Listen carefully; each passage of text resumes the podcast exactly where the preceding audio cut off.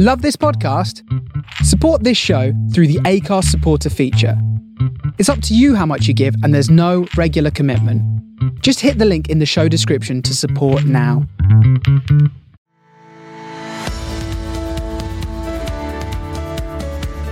There are moments in our life when we are shaped through adversity and challenge.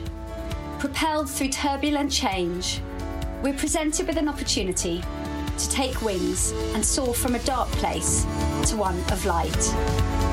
I'm Leslie Salem, founder of Over the Bloody Moon, on a mission to remove the muddle from menopause.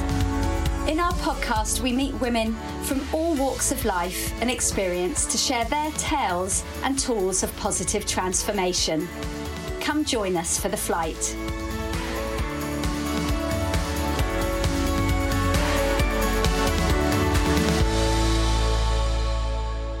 Today's show, Slam Bam Surgical Menopause, we'll be chatting to Nicole, co founder of the Surmeno Connection, a fantastic online resource and support community for those in surgical menopause. Welcome, Nicole. It's really wonderful to have you all the way from New York. So, welcome into our Over the Bloody Moon community today. Great. Happy to be here, Leslie. Happy to be here. We'd love to hear your story. Tell us about your community, the name, the story behind it. Sure, absolutely. I'm the co founder of the Surmeno Connection, and we began in 2015. My other co founder's name is Stacey Reeve. And basically, we were just two women who had been abruptly thrown into surgical menopause due to different situations. And we were just looking online for answers and support, which there wasn't any information. There was barely any information about surgical menopause and life afterwards because we were both physically and emotionally struggling with the after effects of the surgery and our doctors had not adequately prepared us for you know the life altering changes that the surgery would cause. So we found each other online and basically started our own facebook group which quickly over time blossomed into a thriving community of women and a support group and later on, we um, decided to go the nonprofit route so we could reach more people because it had grown so much over the years. And we also have created an informational website which contains all kinds of resources and links to medical articles and just provides all around support for women in surgical menopause and tries to also link them with physicians in their area that specialize in things such as surgical menopause, as well as hormone replacement therapy and bioidentical hormone therapy. So we do a lot at the Surmeno Connection, but that's our essential origin story. Tell us, for those listeners that might not be aware, what is surgical menopause? Well, surgical menopause can happen in, in a few different ways. Basically, women who have you know, their ovaries removed are thrown into surgical menopause. And also women who have complete hysterectomies in which their ovaries and a uterus are removed are also thrown into surgical menopause. So when a woman has just her ovaries removed, it's called an oophorectomy. Uh, which is what I had done. And then there's a hysterectomy where you have essentially everything out. And then there's a sort of third category, which is when uh, a woman has gone through chemotherapy and is thrown into a chemical menopause, like a forced menopause. Their body, due to drugs they have taken, goes into menopause. And basically, I mean, what it's defined as, is, uh, you know, the cessation of your periods. And basically, for women in surgical menopause, it is the result of surgery. But these two categories are, you know, markedly different basically women in surgical menopause have zero hormones circulating in their body and produced by ovaries. And you know women in natural menopause still have small amounts of hormones released. Uh, it's not what it used to be when they were in their their prime in their 20s and 30s but it is um, you know still low levels of hormones being released into the body So, what are the kind of reasons why someone might have a uterus or ovaries removed? I think, you know, it's very wide ranging. Um, I will, you know, speak from my experience first and then kind of touch upon some of the others.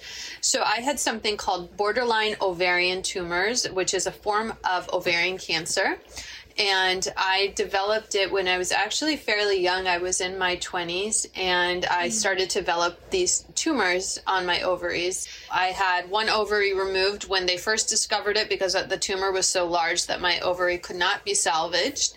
And then I underwent many subsequent surgeries. And I also went through fertility preservation, in which I froze my eggs and embryos.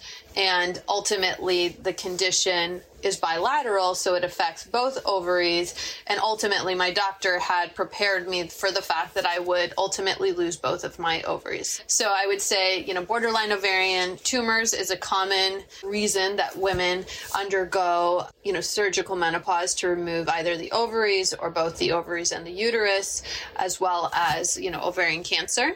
It's one of the few treatments that exists for ovarian cancer. Also, women who have uh, very pervasive, aggressive endometriosis often undergo surgical menopause to try to prevent it from continuing to grow.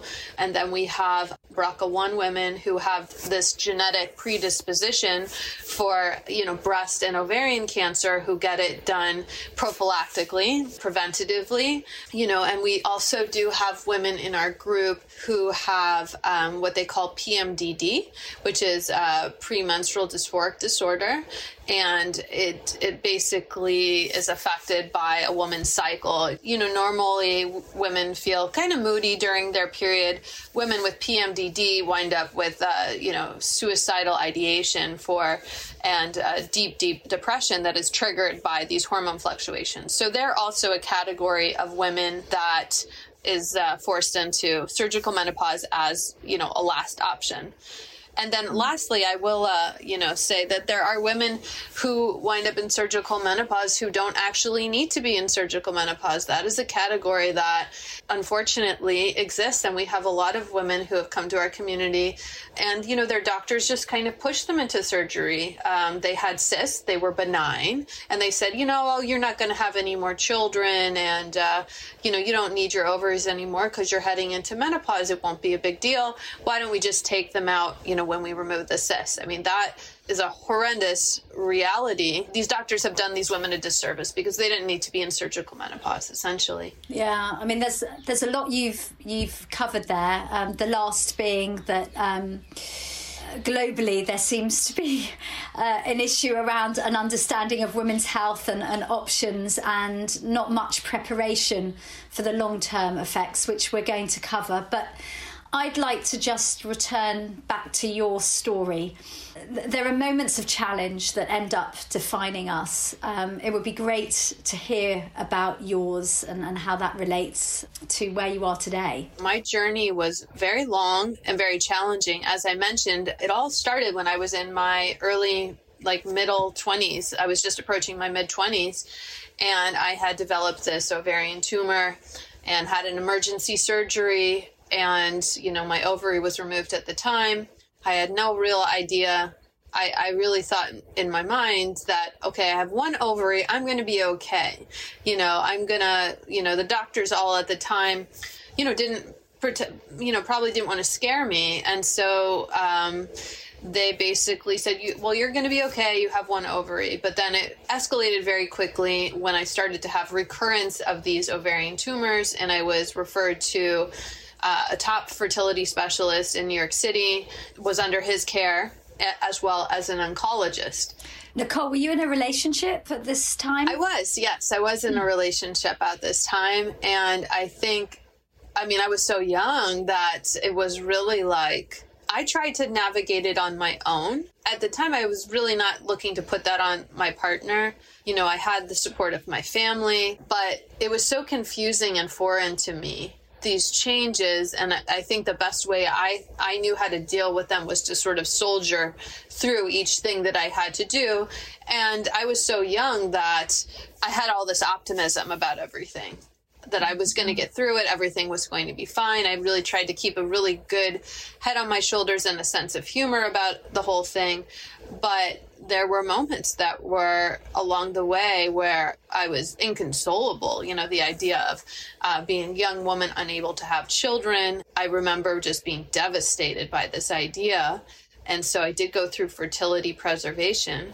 You've had the trauma of having emergency surgery, then you're being told your ovaries are being removed, and you're going through fertility. Yeah, it was it was just so many things at once that it I think that was part of the reason my head was spinning and I think I was in deep trauma over everything that was occurring back to back. You know, my friends were off partying, have living, you know, their lives, starting their careers, um, you know, not even really thinking about settling down at that age and I was meeting with oncologists and fertility doctors and frightened about what the future would hold for me in my personal life. And I think I soldiered through everything mm. and it did catch up to me later. It was obviously a very difficult period of adjustment where you're thrust into kind of, you know, moving into and thinking about the future, all these massive, huge decisions that normally come at a time's transition. So it's slightly out of kilter. Can we just think about some of the tools that you used and what you would share and offer for other women that are in a similar situation. The advice I would give is different than probably what I did at the time. Was, you know, I I really just was trying to be strong and soldiered through. I let a few of my friends know what I was going through, some of my closest friends, but at that young age, kids are not really as empathetic as they need to be. They're not as selfless as you, you know, as you get older, you develop different uh, interpersonal skills. So I think it was just like, well, what happened to Nick? She used to be around, she used to be doing all of this stuff, and now she's less available and there's stuff going on.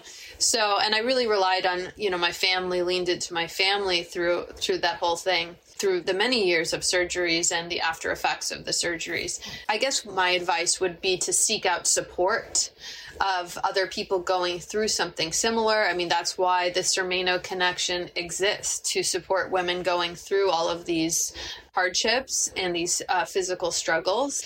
And fortunately, there are online communities now. I mean, we're located through Facebook groups, and there are, you know, there are lots of great support groups out there. I would also suggest working with a therapist to talk about all these changes so that they don't become overwhelming because it is inevitably traumatic to be sort of at war with your own body. And, um, I, I guess the other things I would advise is, uh, you know, to really try to be resilient in the fact that you have to get through each day, figure out what you can do each day, try to have something to look forward to. And also, I would really suggest educating yourself because education is that's how you get out of trouble in my mind. So I would say learn all the resources that are available to you and be proactive in whatever happens to you. I mean that that can apply to everything in life, but be proactive. Try to find a solution. Try not to wallow in uh, self pity and all of those things because you know you're allowed to have those moments of grief but you have to find ways to muscle through and bounce back uh, if you're going to live a life where where you have joy and, and happiness so yeah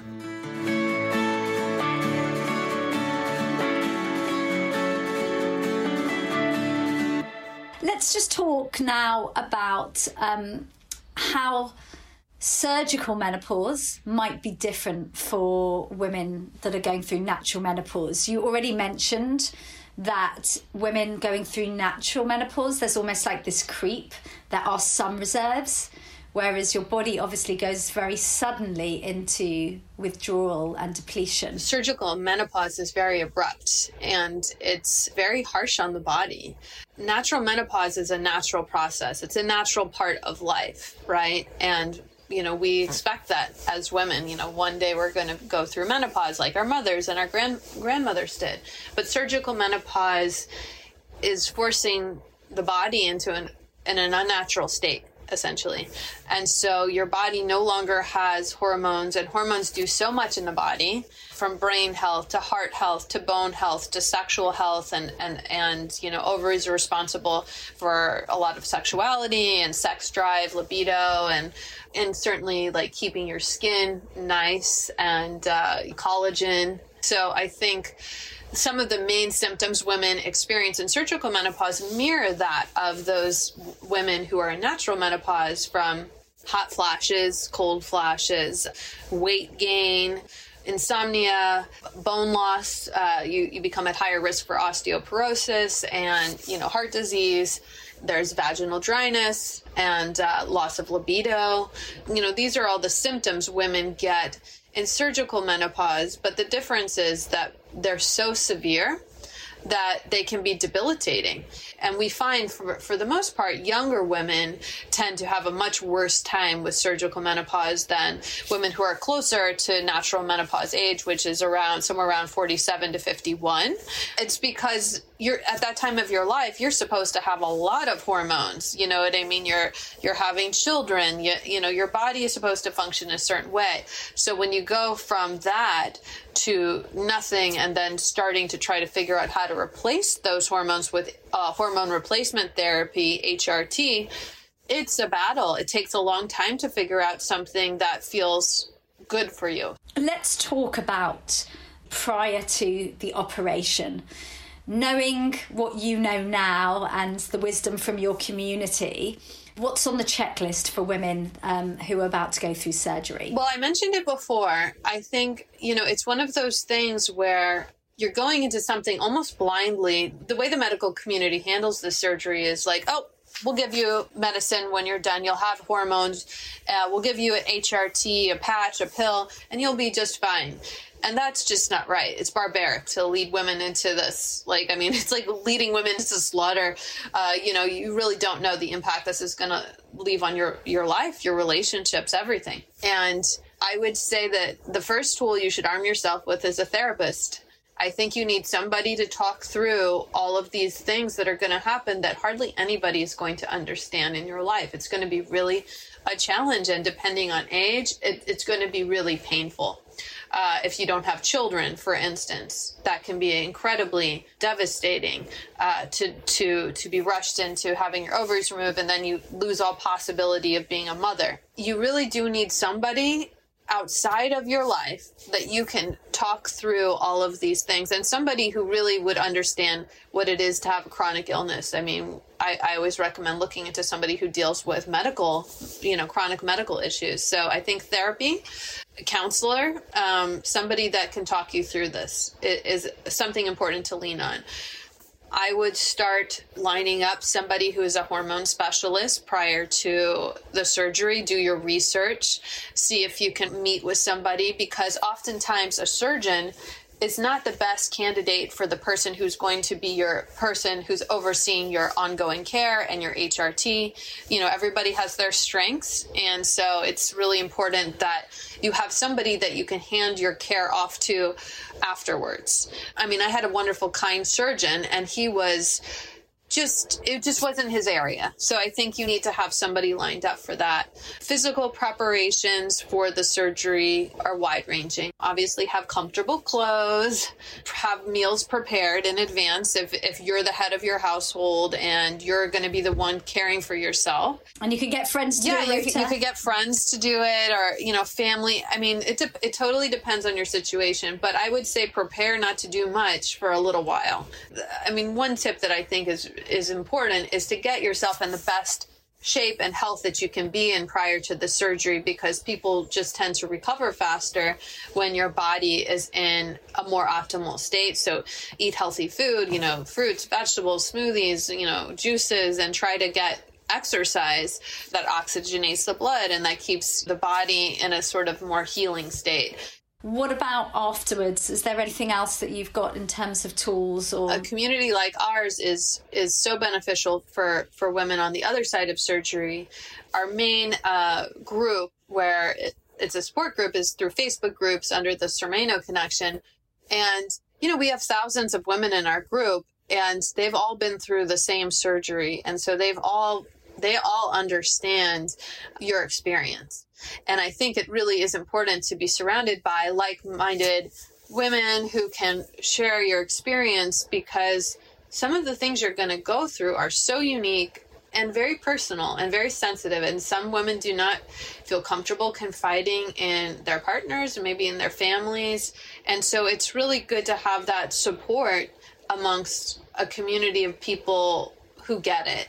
Yeah, totally agree. I mean, look, it's important too. Obviously, the bulk of the women who come to us are women who are in the struggling phases of their surgery and post-op life and as they get better they you know they're less they're on the the support group less and less which is good it means they're out there living their lives and they're thriving in the best of all possible worlds, we want every woman to have that experience where they're struggling and then they get well. And it's true; it mm-hmm. is a mm-hmm. community. I mean, Stacey, Stacey Reeve, and I, uh, who are co-founders of the Surmeno Connection, um, you know, we're going to be lifelong friends and connected over uh, what we've shared and what we've shared with each other through all of this. I would say, you know, if you do have a family, if you do have children, um, it would be a good idea to try to find a way to have a little less stress, you know, maybe get childcare, maybe have, you know, involve them in more activities where you don't, you know, where you have more space to recover because it is a very, you know, it can be a very physically draining surgery, not just because your body's healing, but your body is adjusting to a whole new way of life. I mean, without hormones, you know, often women don't feel well. It can lead to depression and all the, all, all of these other things, you know, and and exhaustion. So I would say if you can, if if you have the means, you know, try to find a way to to alleviate some of the, you know, your your child care concerns, especially if you are the primary parent who's in charge of that. You know, try to you know discuss with your partner needing extra support in the coming weeks as you are recovering.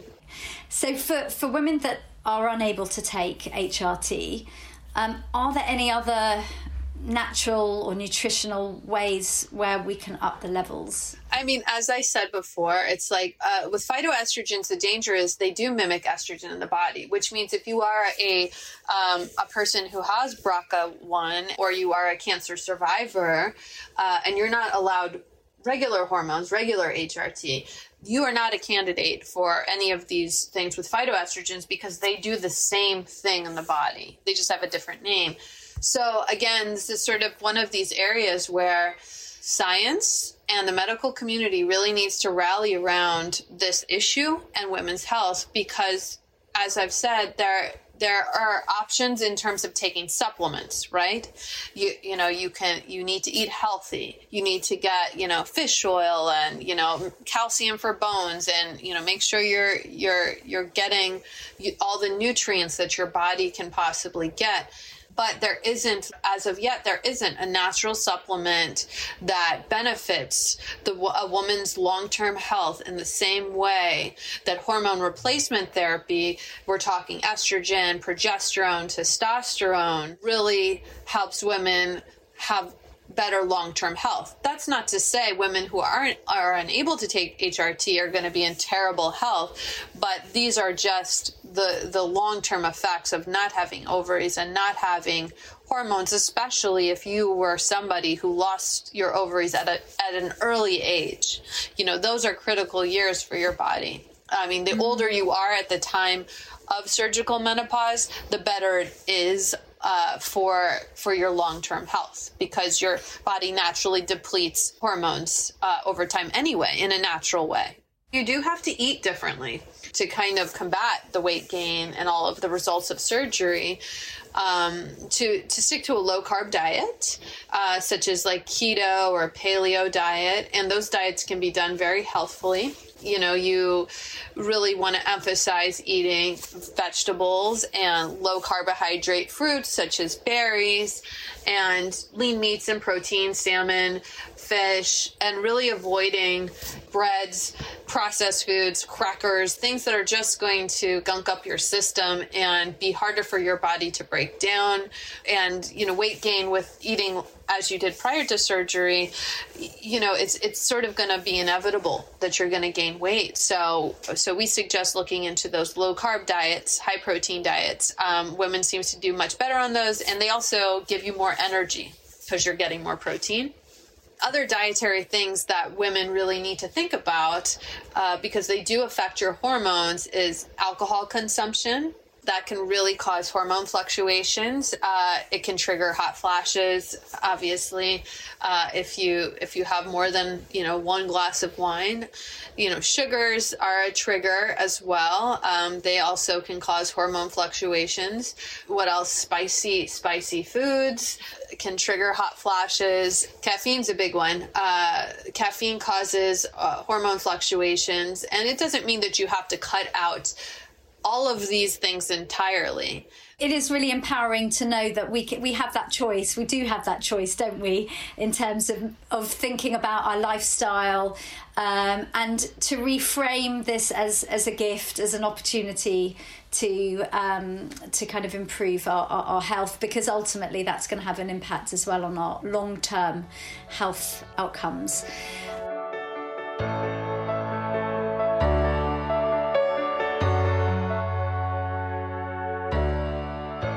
Want to leave the listeners on a, on a positive note because we've obviously, you know, we, we've spoken about, uh, you know, the trauma that can happen with finding out uh, about surgery, uh, as well as kind of, you know, the long term. But what can you share with us, Nicole, um, the positive aspects of, of what you've learned and discovered through your own journey? Well, I think it's one of those things where, uh, I mean, I'm one of those people who learns better through the harder journey. What I have learned through my journey is um, resilience. I have learned, I've learned that I can overcome anything you know, I almost feel in a weird way if that didn't kill me, having ovarian cancer at a young age, losing my ovaries, you know, all of this stuff, um, you know, I can really go out into life and and conquer anything in a way. Um, the the other thing that I've really learned is that to be grateful, you know, to be grateful for health when you have it um, to never stop fighting and being an advocate for for your own health and for your well-being. And you know the Surmeno connection really was our attempt Stacey and my attempt to to empower women to take control of their health again um, and to support each other through this you know now in my life i'm able to have healthy relationships and to pursue a career that I absolutely love. And that's wonderful. And I think it means so much to people right now who, who are in the thick of it, um, you know, to hear that it, it, it will get better. Um, and also the amazing testimony and legacy that, that you've you know created as well is just fantastic. How would you sum up what makes you feel over the bloody moon about life, Nicole? Oh, you know, I think it's just pursuing the things you love.